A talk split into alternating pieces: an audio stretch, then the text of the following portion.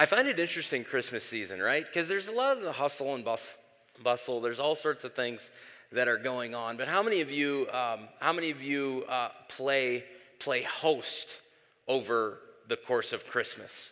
Whether it be kids coming back home or grandkids, or the, the party is at your house just by default. No one asks you, everyone just shows up, right? How many of you kids out there know the feeling of, I have to give up my bed for aunt and uncle, whoever, right? You know that feeling? How many of you, it's your room that the guests stay in, so you get evicted, right, during Christmas so that they can stay? Well, well, thank you for that. If your mom and dad don't say that to you, thank you for that. But there's, there's different levels of, of cleaning when you're hosting, too, isn't there? Right? There's different people that come over that require different levels of cleaning. Have you noticed this? I think this is a universal truth that nobody talks about, right? And, and if, you, if you have the luxury of a guest room, usually when people come over and don't stay the night, everything gets pushed into the guest room and the door gets closed. Oh, that's just us?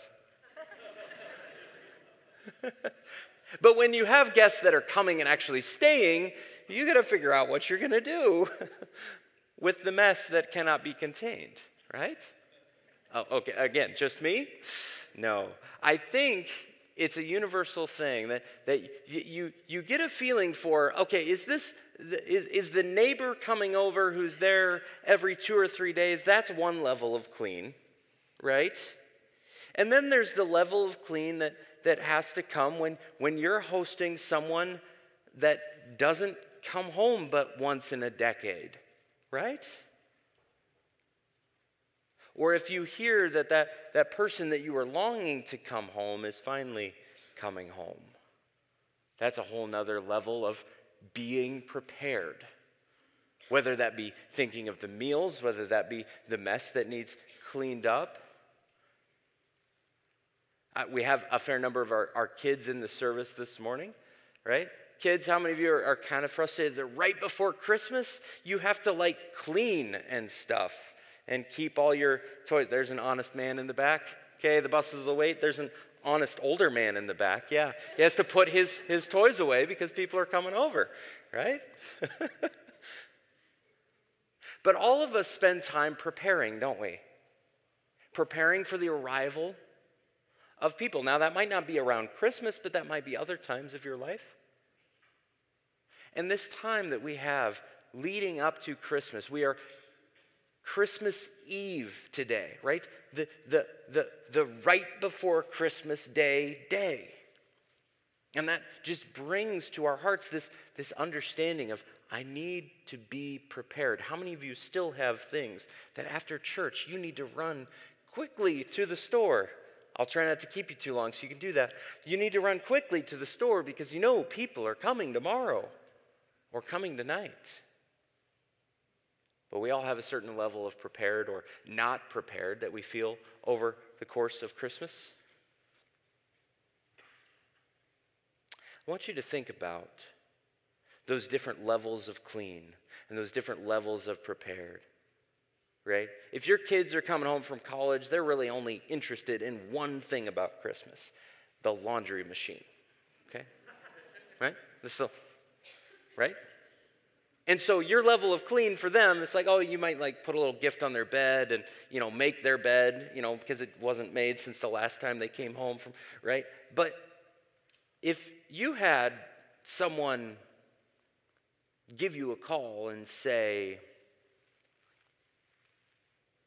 due to some unforeseen situation, the, um, the, one of your senators is going to come and spend Christmas with you that would be a different level of prepared, wouldn't it? Right? I want you to think for just a second the reality of who Jesus Christ is. He is coming into the world. He has come into the world, but as we as we celebrate Christmas and as we think about Christmas, we do the same sort of thing in our hearts that that that the Israelites, after 400 years of silence, were doing in theirs. Waiting for him to come, waiting for him to rescue us. Now, they wanted rescue from Roman occupation, but we, we see now, we understand now that Jesus is coming to rescue us from a whole lot more than who's in charge of the government. Jesus is coming to rescue us from our own sin and our own selfishness and the wrath of God. Are we prepared for Him to enter the scene this Christmas? Are we taking in what He has truly come to do and what He is truly about? We've been talking this Christmas about what it is for glory itself to dwell among us. And last week, for grace itself to dwell among us. And today, we're going to talk about what it is that truth incarnate has come to live among us. John 1 14. So if you, if you want to find your place in, in your Bible somewhere, mainly where we're going to be is John 1, verses 14 to 18.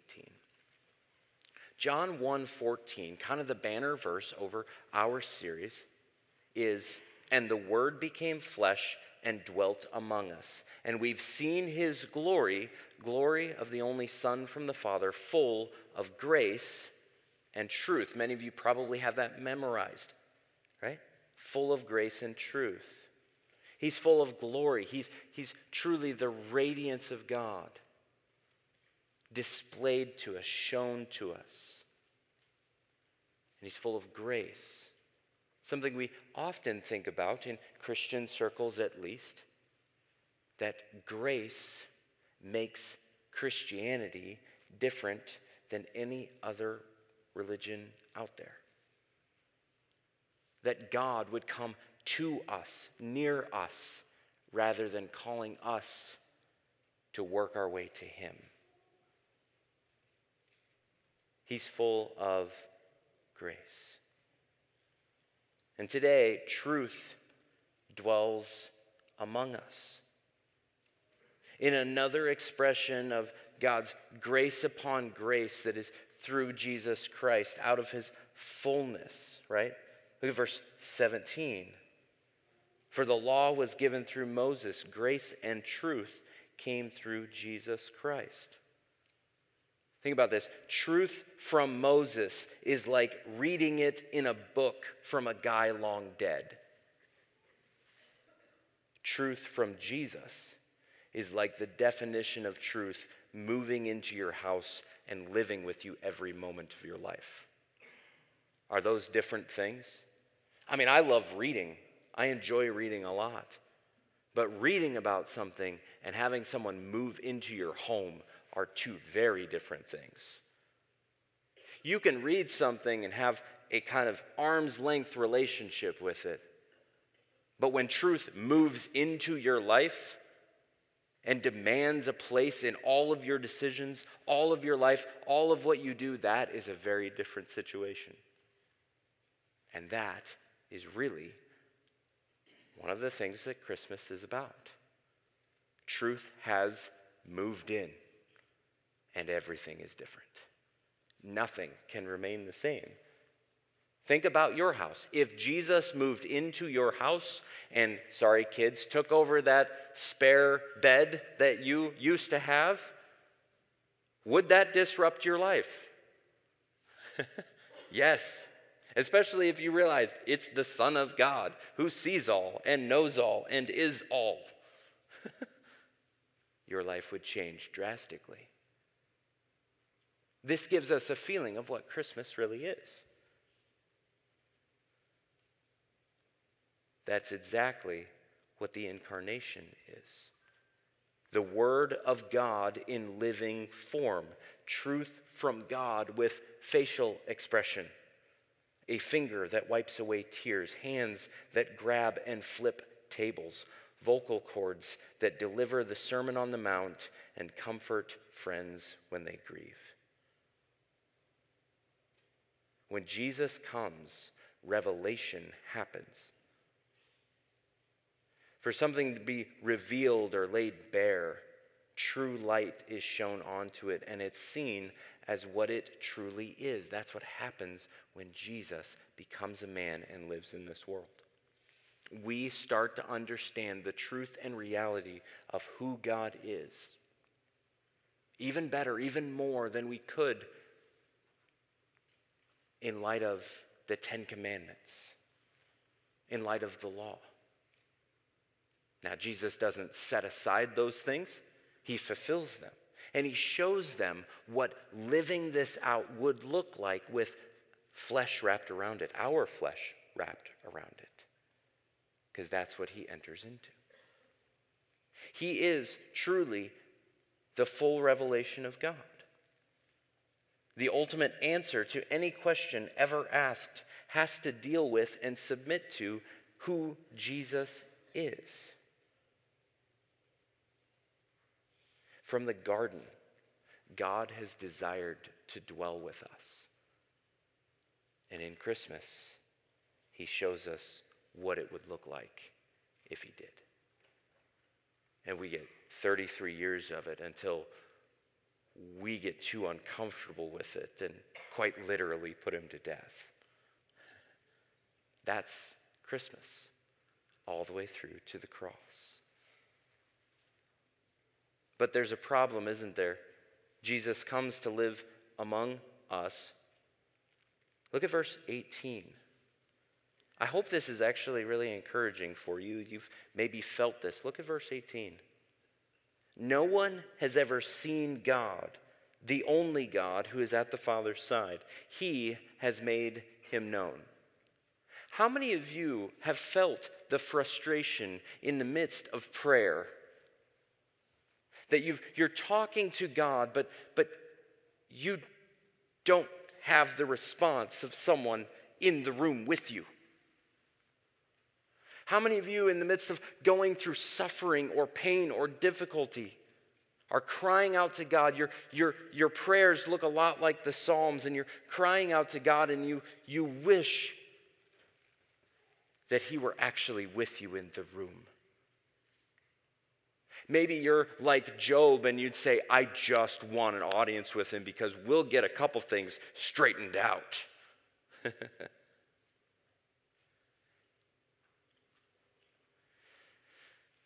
Or maybe you're like Mary and Martha and you say, if you only would have been here.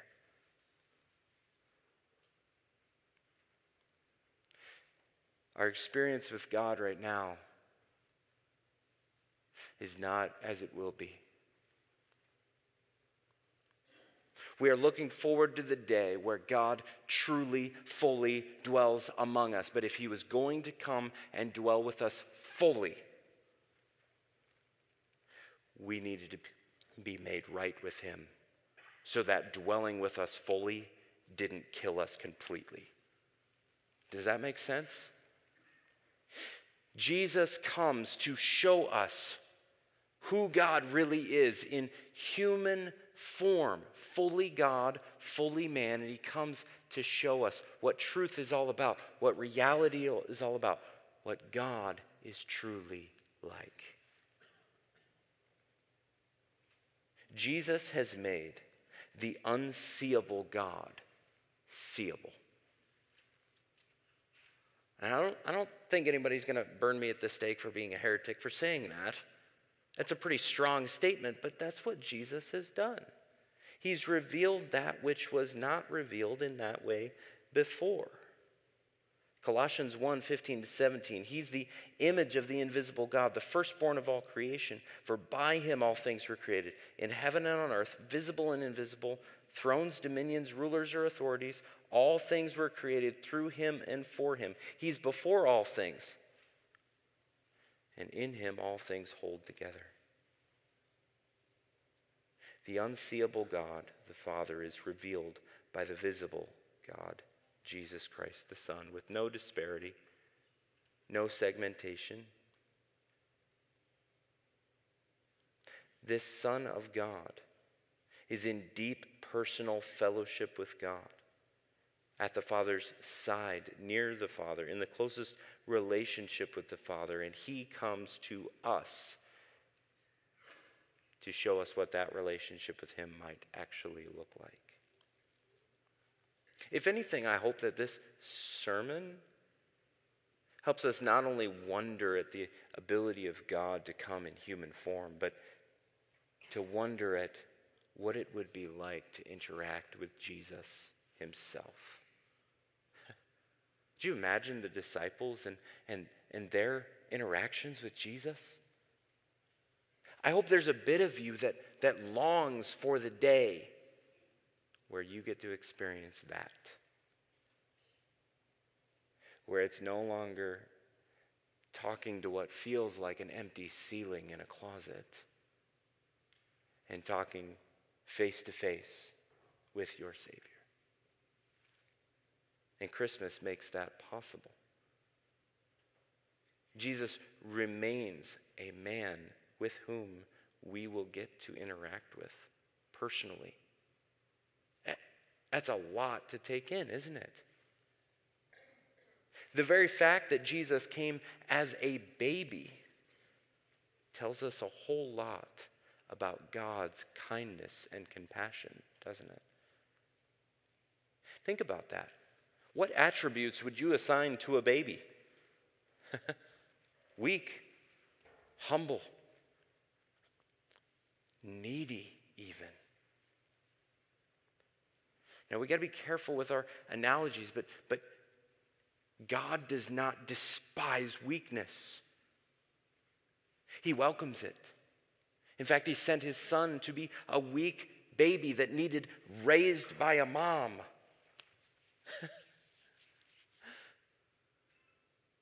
and that was not in any way beneath Him.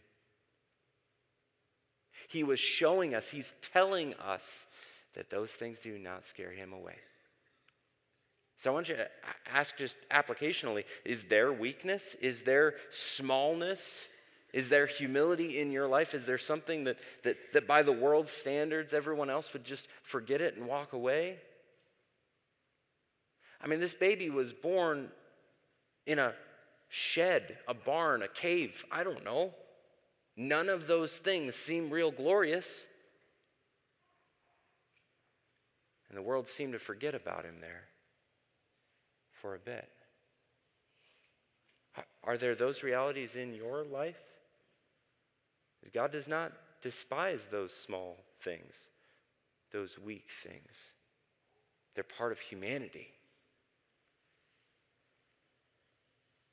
In fact, He sends His Son to be born in that state so He could draw near to us in that state.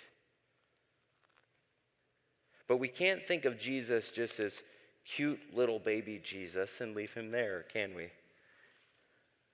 Sometimes we wish we could.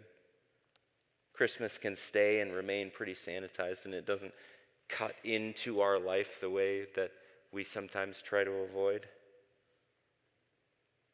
I want you to look up at the top of this chapter, John 1, verse 1. In the beginning was the Word. And the Word was with God, and the Word was God.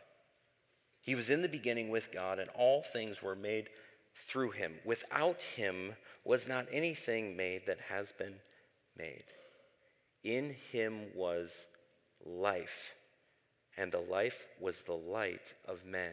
The light shines in the darkness, and the darkness has not overcome it.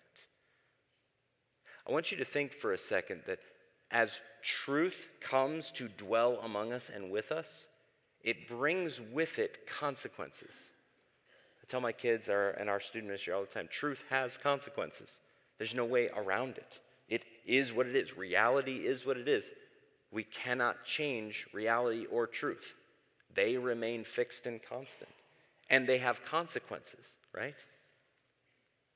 Jesus coming to this earth truth dwelling among us has consequences. And here in John 1 1 to 5, there are two of them that are stated. When Jesus comes into the world, what results, the consequences of it, is light and life. That's what Jesus brings with him. We can't separate those things. In fact, they are, in a way, uh, a, a way that help us understand what truth does itself. Think about truth for a second. Truth has consequences. So does flipping the light on while your children are sleeping. You ever had this experience before? It's quite fun. You should all become parents so you can do it. Right, kids? Do you enjoy do you enjoy students, kids? I, we have some younger kids in here, we have some students in here. Do you, do you, do you enjoy when, when, when the light gets flipped on? Now, some of you are thinking, some of my kids are well awake before I ever flip the light on. They're the ones jumping on your head on Christmas morning at 5:45 a.m. Okay? This is why we taught our children to read a clock. Right? Wait until it says 8:00. Saturday mornings 8:00. Not a minute before that, right? But flipping the light on has consequences, doesn't it? While it might uh, bring the, the, the groan of your, your children when you do it, what does light do? What does light do? Well, let's think about what light does, what truth does, by thinking, first of all, what happens in darkness. What's the result of darkness? Or a lack of truth? What happens in the dark? Fear, confusion, frustration, stubbed toes, dangers that we are unaware of, imagined dangers that aren't actually there. Evil goes unchecked, unseen, and unpunished, and on and on and on. Just, just thinking quickly about what darkness means. The innocent suffer in the dark, and on and on. Hopelessness continues. Grief never lifts. Slavery continues. And can I just say, as an aside, if you reject the truth of Jesus Christ, that is the world you live in. No light. Nothing is really seen as it really is if there's no light. If there's no Jesus, there's no light. And if there's no light, you have all of these things. And that's the world we live in, isn't it? And we all have different reactions to light, don't we? The teenager that wants to roll over in his bed doesn't like the light because 3 a.m. sounded like a good idea until 8 a.m. rolls around, right? How many college students out there can testify, right? Finishing that paper seemed like a good idea, right? But maybe three days earlier was a better idea, right? We have different reactions to light. When light shines in, it can either cause us to want to back away from it because we're so used to our darkness, or it causes us to want to cover up the things that are there. Think about the world's reaction to Jesus Christ. Isn't that the reality of what they do too? What I, left to myself, would want to do?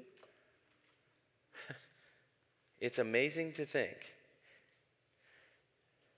that as light comes in, when the truth of who Jesus is shines into the darkness in which he comes to dwell, what results? What are the results of light? Think for a second, at least the positive results of light. Fear is replaced with trust of God. Confusion is replaced with clarity, frustration with purpose, stubbed toes with a clear path, an understanding of dangers. Evil is exposed, it's revealed, it's dealt with, and the opportunity for good and love arise. Unless, of course, we're so used to the darkness that light is a threat. Right? This is all that's happening as we think about Christmas. We may not have it on our radar, but when light shines in the darkness, this is what's happening. Hope dawns when we felt all hope was lost. And the truth sets us free, just like light does. Kids, can you picture for a second what it is to be in a dark room with absolutely no light? absolutely no light, and you think to yourself, my mom told me to keep the light off, and you're good, so you obey. Right? But you're thinking to yourself, I really, really want to play with these toys that I'm going to get tomorrow at Christmas. Okay? You really, really want to turn the light on, but when the light is off, you don't have freedom to play with your toys. You can maybe hold them, you can maybe tell, right? Is this? But you don't have real freedom to do it until the light turns on. Can you see the connections here? When Jesus comes onto the scene, when truth comes onto the scene, truth sets you free if you would embrace it.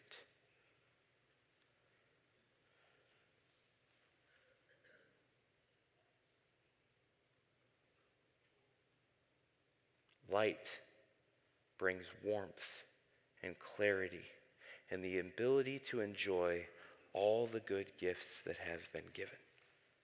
But when Jesus comes into the world, he doesn't just bring light, he brings life as well.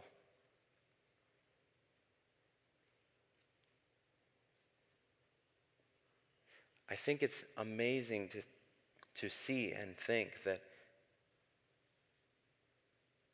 that in our lives, one of the things that our time and energy and effort is spent most on is living what we would call life. We, we want a good life.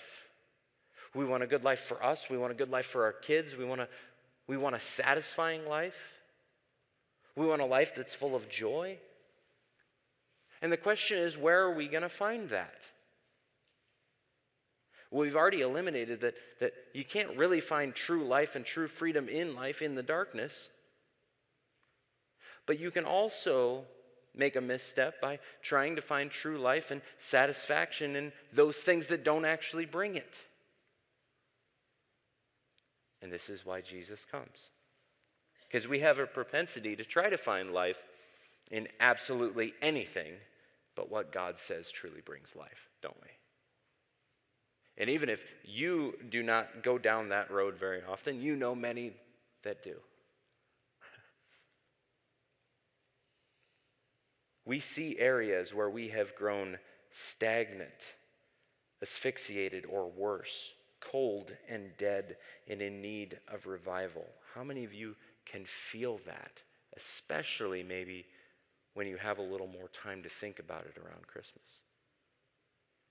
And you look around and everything else seems joyful and happy, or at least the Christmas music makes it seem so. We need life. We need life in the midst of our circumstances that threaten to grind us down. We need life in our marriages, in raising kids, in dealing with health problems, in work and stress, and all the rest.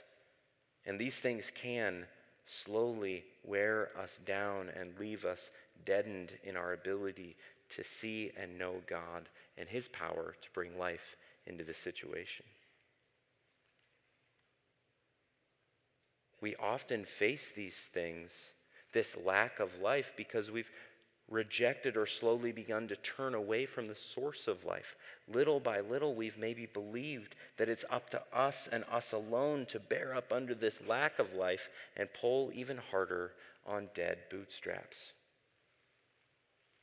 But Christmas, even this Christmas, reminds us that Jesus Christ was sent into this world, entering our deadness and our darkness and our sin to bring us life, life from the dead, hope from hopelessness. He comes as the source of life, giving it out to all who would realize their need for it. And he actually gives his life by giving up his life. And you and I have to do something very similar. We have to choose to seek real and true life by giving up what we think will bring us life that doesn't actually bring us life. That's the reality for every single one of us. We have to give up so much of what we think will bring us life and is ultimately empty and come in empty handed, wholehearted trust of the God who would enter into our world. That's truly Christmas. And when I ask you if you have done that, would you consider your life characterized by just kind of darkness and fumbling around and trying to, trying to find what, what seems good and seems right, but nothing seems to work well? Your, your toes are so stubbed from walking into whatever end table is there because you can't see clearly the path of life. You can't see clearly what, what's going to cause you pain or what's going to bring you joy and you're just trying really hard to figure out where you are. If you're in that place, I want to say take heart, okay? If you've realized that, you are already a step ahead. You're a step toward what God would have for you. If you're tired of, of stumbling around in the dark, if you're tired of, of people getting away with evil and you just you don't know what else to do, right? Fill in whatever category you're in. There's hope because light has dawned in Jesus Christ. Jesus Christ shines the light to show you where the obstacles are, where sin is, and where the actual path to life is. Maybe you're in the other category. Maybe you can see it clearly, but you, you've been pursuing so many other things that you thought would give you life, and they have left you empty. Maybe you come up to, to Christmas right now and you are overwhelmed because you've gone a thousand different places to a thousand different wells, and all of them have left you unsatisfied. If you're in that place, you need to realize that Jesus Christ has come to not only give life, but to be your life, your source of life, your source of actual satisfaction that will never run dry. Yes, He will call you to turn away from your sin. Yes, He will call you to give up your life to Him. But what you receive is life that can never be taken from you into eternity. So I set those things before you. Truth has come to dwell with us. Reality has settled upon us, the way things really are as we look at Christmas and we see Jesus coming in the flesh. It reveals the reality of what life really is. And whether you've trusted Christ already and need to be reminded that no, He truly is my light and life. Or if you've never considered Him, the invitation is open. Come to Christ. He is truth dwelling among us. He is willingly, generously offering you light and life and truth. Will you take it? Will it be yours? Maybe you're visiting with us. Maybe somebody, somebody dragged you along today to a Christmas Eve service. Talk to them about this. Ask them those questions. Come up to me after the service and ask those questions. How do I really get the light and the life that you're talking about? Because I'm tired of stubbing my toe. I'm tired of going to things that just don't satisfy anymore. Come find me. Come talk to me. I'd love for this Christmas Eve to, to spill over into a Christmas where you see and know who Jesus really is. If you're a believer and you're wrestling with that and you need somebody to talk to, come find me.